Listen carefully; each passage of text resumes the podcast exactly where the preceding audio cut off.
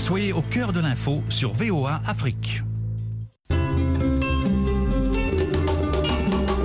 Foi et tradition, Vérité et doctrine le dialogue des religions sur la voie de l'Amérique. Bonsoir à tous, bienvenue dans le dialogue des religions. Eric Manilakis avec vous, Michel Claire-Joseph assure la réalisation et la mise en onde. Ce soir, nous explorons l'influence des doctrines et des interprétations religieuses sur la perception et la lutte contre l'antisémitisme. Comment les textes sacrés et les croyances façonnent-ils cette réalité? Quelles sont les actions entreprises par les institutions religieuses pour combattre ce fléau? Restez avec nous pour cette discussion approfondie sur l'antisémitisme religieux. Je suis en ligne avec la journaliste Frida Darmani, spécialiste du Moyen-Orient et réside à Tunis, dans le pays de Bourguiba. Bonsoir Frida. Bonsoir. Le père Grégor Prichotko, originaire du Kazakhstan, est également avec nous. Il est rattaché au laboratoire droit et société religieuse, chargé de cours à la faculté de sciences sociales, d'économie et de droit de l'Institut catholique de Paris. Mon père, bonsoir. Bonsoir Eric, bonsoir à tous. Mon père, on peut avoir votre bénédiction avant peut-être de commencer cette émission Bien sûr, bien sûr que le Seigneur vous bénisse. Merci à mon père euh, Frida, votre bénédiction. Comment les musulmans font? Euh, euh, C'est-à-dire que la paix soit avec vous. Merci. Que la paix soit avec vous que la paix soit également avec vous. Je vais commencer avec vous, mon père. En quoi les enseignements du christianisme ont-ils été interprétés à travers l'histoire pour justifier l'antisémitisme? Et comment cela est-il perçu aujourd'hui? Alors donc euh, concernant la terminologie employée actuellement, il faut bien en distinguer deux choses. Euh, L'antijudaïsme religieux qui commence à se former dans l'Antiquité tardive et l'antisémitisme dans le sens moderne. Comme toute hostilité anti-juive, euh, cette notion a été formée surtout sous l'influence en partie de Hannah Arendt, euh, donc, euh, qui définit l'antisémitisme moderne comme idéologie laïque du 19e siècle. Donc, dans notre cas, nous pouvons parler justement de ce antijudaïsme religieux. Selon l'historien juif américain euh, Yosef Yerushalmi, historiquement, on peut établir même une périodisation tripartite de l'antisémitisme en soi. Donc, euh, la- l'antisémitisme ancien et païen, euh, quand euh, nous parlons de l'Empire euh, romain ou de, l'Empire perse, par exemple, l'antisémitisme médiéval et chrétien, donc qui euh, euh, a trouvé ses origines dans euh, cette, euh, disons, attitude euh, assez stigmatisante euh, des chrétiens par rapport aux juifs, et l'antisémitisme moderne et laïque, donc qu'on peut rencontrer largement dans la société contemporaine.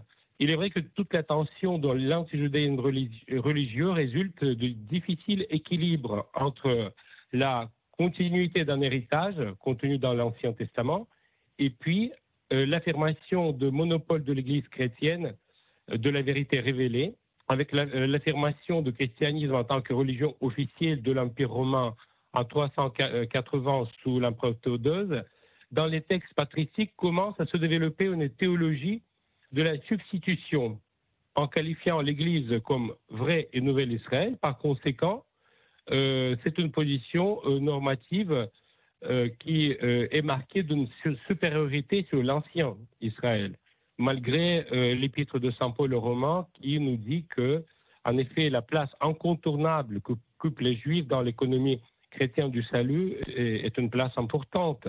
Les pères de l'Église commencent à mettre en place euh, cette euh, théologie euh, de substitution et finalement, euh, il y a Saint Augustin qui explique la survivance des Juifs et leur dispersion comme un témoignage de la validité du Nouveau Testament. Euh, Bernard de Clairvaux au XIIe siècle, donc, euh, il euh, dessine les Juifs comme la preuve vivante d'un châtiment lié au déicide. Donc, c'est notamment cette accusation érigée en faute collective et associée à un châtiment divin qui marquera le début de l'antisémitisme médiéval. Et cette stigmatisation théologique, malheureusement, sera institutionnalisé sous des formes juridiques et sociales, en régime de séparation entre les chrétiens et les juifs à partir du Concile de Latran IV en 1215, euh, dans lequel l'antisémitisme moderne euh, prendra euh, racine. Heureusement que, auquel le Concile Vatican II définitivement mettra la fin. Frida, comment l'antisémitisme a-t-il été historiquement présent ou interprété dans les textes et pratiques islamiques et comment cela se traduit-il aujourd'hui? Alors, paradoxalement, il n'y a pas vraiment d'antisémitisme en islam. Euh, d'abord, je voudrais en préambule dire que tout ce qui se passe actuellement et qu'on rapporte de l'antisémitisme n'est qu'une démonstration de barbarie de part et d'autre. Donc, je voudrais déjà euh, évacuer cette question très très contemporaine, je veux dire, de ces derniers derniers mois. Par contre, euh, pour en revenir donc à la à l'antisémitisme en islam, il n'existe pas pour tout la bonne et simple raison que d'abord l'islam n'est pas en tension ni en rivalité avec les autres monothéismes, même au centre de la révélation faite au prophète Mohammed, il est, lui-même invité à lire et à écrire. Tout ce qui euh, met l'islam, range l'islam parmi les, expressions des gens du livre, c'est-à-dire aux côtés de la chrétienté aux côtés du judaïsme. En même temps, ce qui est paradoxal par rapport aux personnes qui vivent dans le monde musulman dont je, fais partie, étymologiquement, ce mot en français, euh, antisémitisme, je le trouve très très choquant parce qu'il est en même temps entendu comme une hostilité vis-à-vis des fils ou des descendants ou des pratiquants de la langue de Sem, dont les Arabes font partie au même titre que les Phéniciens et les Juifs, mais cela est considéré comme un racisme anti-juif tout simplement. Alors que beaucoup rappellent que sur la fameuse liste, si tant est qu'il en avait une, euh, d'Hitler, les, Arabes étaient juste après les Juifs dans son objectif de pogrom. Mais oublions ça aussi. Il faut revenir à la jeunesse. La jeunesse, c'est tout simplement déjà en 622, quand le prophète Mohammed a été euh, persécuté par les siens et qu'il quitte avec les premiers fidèles euh, la, la Mecque pour Yathrib, qui deviendra la ville de, Médine, cet épisode est commémoré comme l'Égir, c'est une date très importante, fondatrice de l'islam. Dans cette oasis de Yathrib, située à 600 km au nord de la Mecque, il y avait une importante communauté juive qui l'a reçue, qui, était constituée de trois tribus qui étaient en conflit entre elles et avec les autres communautés. Mais à partir de cette installation de Mohammed, mais qu'en même temps cette arrivée plutôt euh, ça va être perçu comme une euh, opportunité pour certaines tribus de fait que Mohammed lui-même euh, allait proclamer la constitution de Médine ou le règlement de la communauté de Médine qui permettait à tout le monde de vivre ensemble en, ayant évacué toutes les raisons politiques et, en, en, les empêchant de l'emporter sur les considérations religieuses. Donc c'est cet acte fondateur c'est que nous avons en fait vécu en paix. Alors maintenant, nous n'avons peut-être pas vécu ensemble, quand on voit ça avec le recul du temps, nous avons vécu côte à côte, mais ce côte à côte a fait que nous avons fait un chemin ensemble.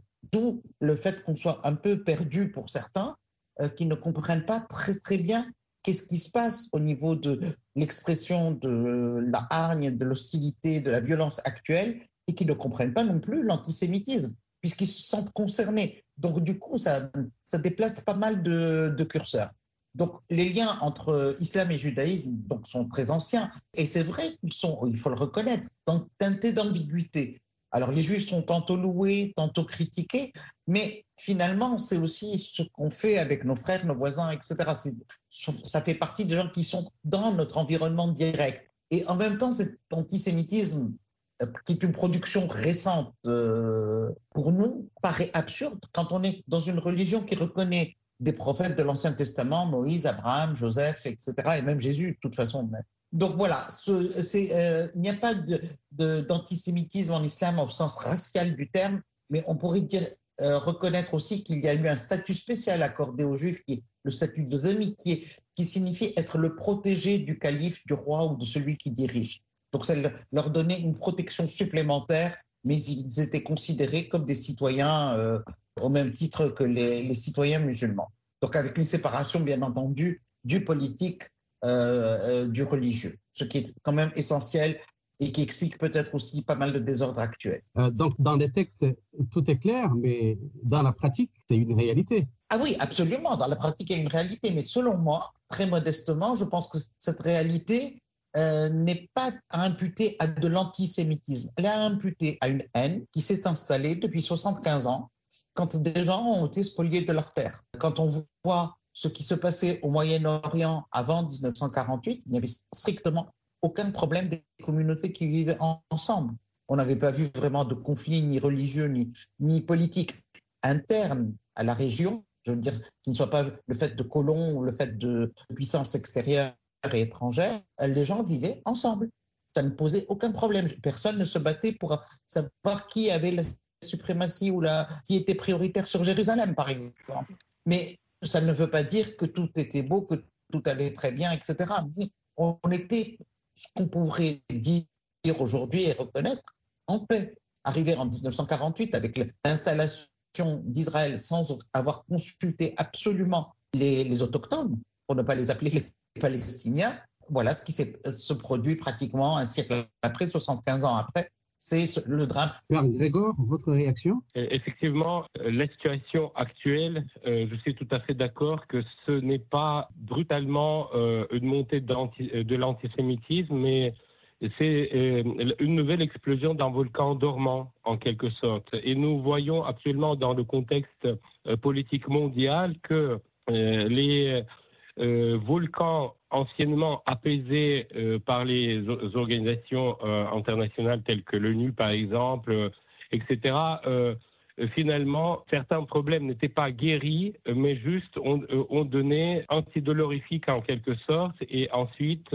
dans le contexte actuel, on vit à une époque de réveil de ces anciens problèmes, qui sont des problèmes graves, bien évidemment, qui détruisent les vies des personnes, qui marquent notre existence euh, d'une attitude, euh, d'une haine, euh, vraiment d'une barbarie étonnante, étonnante. On, se pose des questions. Est-ce que l'humanité vraiment est capable d'avoir une vision nouvelle des choses en ayant toute cette expérience douloureuse, pensons au XXe siècle, à la Première, Deuxième Guerre mondiale, aux autres guerres qui se sont déroulées, euh, on a l'impression que euh, l'humanité apprend très, vraiment très peu de choses pour, encore une fois, se plonger dans cette violence sans, sans égal. C'est très dramatique.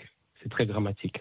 Alors, comment l'Église catholique a-t-elle évolué dans sa compréhension et sa position vis-à-vis des relations avec la communauté juive, Père Grégor Oui, oui, nous savons qu'une grande population juive euh, était basée notamment dans les pays de l'Europe de l'Est. Euh, je parle de la Lituanie, la Biélorussie, l'Ukraine, la partie euh, donc occidentale de la Russie ou de l'ancien empire russe, si on veut. donc également, l'immigration était très présente, ou les communautés juives depuis des siècles étaient très présentes dans les autres pays européens. Nous souvenons euh, le comtat vénessin qui est devenu le territoire pontifical euh, où il y avait toute une catégorie, euh, une communauté juive appelée les Juifs du pape qui jouissait de la protection du souverain pontife quand les papes étaient basés à Avignon. Mais dans sa doctrine et sa vision des relations, on voit une nette évolution qui va s'accentuer dans les relations entre l'Église catholique et puis la communauté juive, surtout dans la deuxième moitié du XIXe siècle.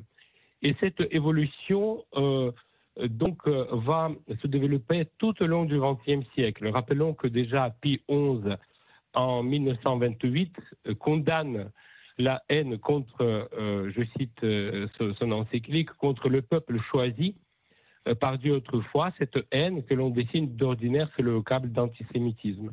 Et puis le même pape en 1937, avec la montée du national-socialisme allemand, euh, condamna l'antisémitisme aussi dans son encyclique Mitbrennen der Sorge. Euh, mais à cette époque, euh, on peut considérer quand même qu'une partie de l'Église, en rejetant bien évidemment la persécution violente, continua quand même à soutenir une certaine marginalisation juridique des, des Juifs dans les États européens. Heureusement que cette évolution euh, a continué à, donc, euh, à, faire son travail. En 1959, le pape Jean XXIII supprimé les termes euh, qui figuraient dans l'horizon de Vendredi Saint, qui qualifiait les, Juifs comme des perfides. Vous voyez, c'est déjà c'est toute une révolution. Et finalement, la déclaration Nostra Aetate promulguée au Concile de euh, Vatican II en 1965 euh, affirma que l'Église déplore les haines, les persécutions, les manifestations d'antisémitisme dirigées contre les Juifs, quelle que soit leur époque et leurs auteurs. Donc c'était vraiment euh, le point cardinal de cette évolution qui a marqué ce changement fondamental euh, dans les relations où euh, les juifs étaient considérés comme euh, une catégorie des personnes marginalisées.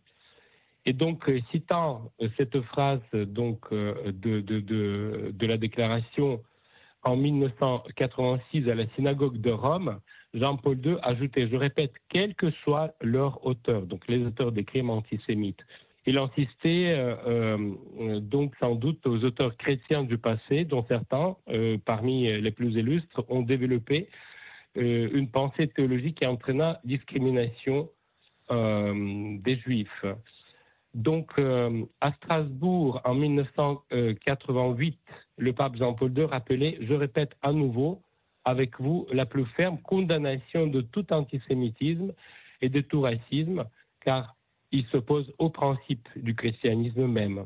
Et donc, euh, euh, en mars 2000, devant les rabbins réunis à Jérusalem, Jean-Paul II déclarait euh, Nous souhaitons que le peuple juif reconnaisse que l'Église condamne totalement l'antisémitisme et toute forme de racisme, car ceux-ci sont en opposition radicale avec les principes du christianisme. Et finalement, la déclaration de Benoît XVI lors de son voyage en France en 2008 disait que l'Église s'élève contre toute forme d'antisémitisme dont aucune justification théologique n'est recevable. Par conséquent, cette euh, certaine idéologie euh, qui a imprégné la théologie euh, de, certains théologiens chrétiens qui pourraient être dans le courant antisémite était une fois pour toujours détruite. Donc l'Église a clairement exprimé sa pensée concernant euh, l'antisémitisme qui est un crime et elle le condamne fermement.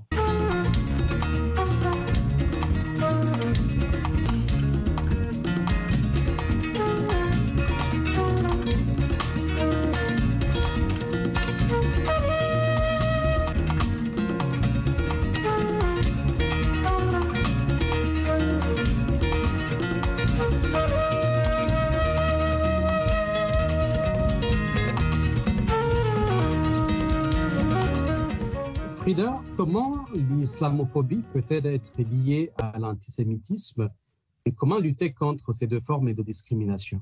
Alors, l'islamophobie, c'est l'autre revers de la même médaille, tout simplement, parce que c'est ce qu'on fait subir aux musulmans, euh, c'est le méchant musulman, c'est la, la haine du musulman, c'est de toute façon la haine de l'autre c'est l'autre qui euh, qu'on ne supporte pas dans sa différence.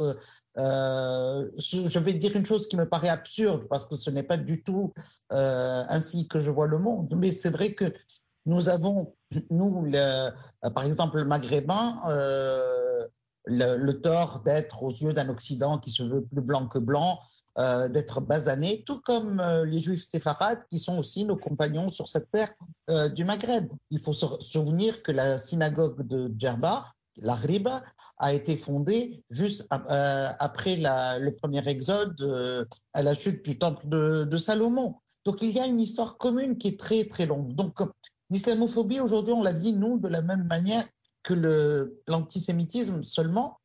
Il y a un facteur plus grave, aggravant, c'est qu'on y a aussi ajouté le terrorisme. C'est que très souvent des actes qui sont des actes islamophobes sont aussi euh, justifiés par oui, ce sont des terroristes. Alors qu'on ne dit pas la même chose par rapport à quand on, attaque des euh, symboles euh, de la religion juive. Donc tout cela, ça crée effectivement un, malaise, surtout que nous, on, a du mal à comprendre l'antisémitisme parce qu'on est tellement proche que ça nous trouble cette position. Donc euh, voilà, c'est une attitude très bizarre. Mais en même temps, j'estime que ces jours-ci, on, a on fait une grave erreur quand on focalise tout sur l'antisémitisme. C'est un mouvement qui est très à la mode, disons, dans une certaine Europe. Mais euh, j'aurais bien voulu entendre les mêmes voix euh, qui célèbre pour les droits de l'homme, qui célèbre pour les droits des peuples, pour la, liberté des personnes. Quand il y a eu, par exemple, l'invasion du Haut-Karabakh, qui est un territoire arménien, ou, ou, même par rapport à cette guerre en Ukraine, euh, qui se banalise au maximum, alors que tous les jours, il y a des civils qui meurent. Et pareil, bien entendu, pour la Palestine, mais que ce soit euh, ce qui est inadmissible, c'est tous ces morts de part et d'autre, ces jeunes, et surtout, surtout, ces générations à venir qui vont rester traumatisées par ce qui aura été vécu. Là, ce qui a été vécu en presque 60 jours, c'est peut-être pire que n'importe quel autre drame qui aura été vécu, et je mesure mes mots, par cette génération-là depuis sa naissance. Tous ceux qui sont nés après, dans l'après-guerre n'ont jamais vu par, pareille horreur. Donc voilà, donc du coup il faut, à mon avis, transcender ces histoires d'antisémitisme et d'islamophobie pour revenir à des choses qui nous peut-être nous parlent plus en tant qu'humains, euh, parce que tout simplement le fond ces choses sont très politiques. On les a ramenées sur à un niveau social, notamment. C'est vrai que par exemple le judaïsme, notamment depuis la Shoah, discute avec le christianisme. C'est vrai que nous, les musulmans, on est dans une position un peu troublée, un peu troublante, mais on se considère quand même, et c'est ça qui est paradoxal, plus proche des juifs que, que, que ne le sont les chrétiens. Et c'est sans doute bon, ce qui crée beaucoup et participe beaucoup au malentendu de, du Moyen-Orient. On note une, une montée euh, de l'antisémitisme euh, depuis euh, quelque temps. Est-ce que ça vous inquiète, vous, personnellement, Frida? Ah, Absolument, absolument. Surtout qu'en plus, cet antisémitisme est pratiquement légitimé. Alors qu'il soit légitimé par, par les dirigeants politiques, qu'il soit légitimé par les oppositions politiques, on en fait quelque chose de tout à fait on en fait même un argument électoral. C'est ça qui est très grave. Alors qu'il y a des populations euh, musulmanes, euh, pas forcément arabes d'ailleurs, qui vivent sur les mêmes territoires, qui ont des nationalités, euh, je ne sais pas, italiennes, françaises, etc., qui sont des citoyens à part entière, mais on les juge à travers le, leur religion. Et c'est d'autant plus paradoxal que ça se passe dans des pays laïques. Donc euh, c'est aussi absurde que lorsqu'aujourd'hui Israël dit que c'est une démocratie, alors qu'elle écarte les Israéliens d'origine arabe, les Israéliens d'origine chrétienne. Donc voilà, c'est tout un. On est dans un moment où le monde devrait s'arrêter et prendre des décisions claires et savoir vraiment où il veut aller. Parce qu'on ne peut pas continuer comme ça. L'humain est en train de s'auto-détruire. On ne peut pas être dans, une telle incohérence rien que pour les générations futures. Pour nous, c'est peut-être déjà fini, mais pour les générations futures, on doit leur laisser un héritage cohérent. Nous arrivons au terme de cette édition de Dialogue des religions. Merci au père Grégor Krichotko, originaire du Kazakhstan. Euh, je rappelle que vous êtes rattaché au laboratoire droit et société religieuse, chargé de cours à la faculté de sciences sociales, d'économie et de droit de l'Institut catholique de Paris. Vous êtes docteur en droit canonique. Merci beaucoup, mon père. Merci beaucoup, Eric. Et merci à Frida pour ce dialogue euh, très intéressant. Merci à merci. vous. Oui, merci à Frida, journaliste euh, qui est à Tunis, est spécialiste du Moyen-Orient. Frida, merci pour votre contribution. À bientôt. Merci à vous tous. Merci. Eric Manilakis a été avec vous au micro. Michel Claire-Joseph a assuré la réalisation et la mise en onde. Merci également à tous nos fidèles auditeurs et auditrices qui nous ont euh, suivis. Je vous souhaite une excellente soirée et à la prochaine.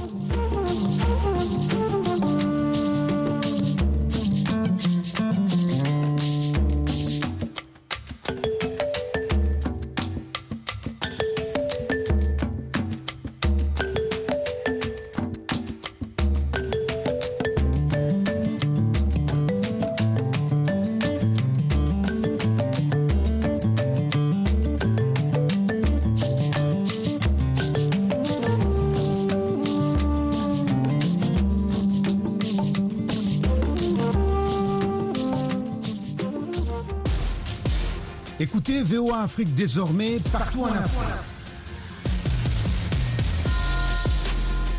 Retrouvez toutes vos émissions préférées sur la chaîne 555 de Canal dans tous les pays francophones. Vous pouvez également nous suivre dans une trentaine d'autres pays africains. Du Nigeria au Zimbabwe, en passant par le Ghana, le Kenya, la Tanzanie et la Zambie.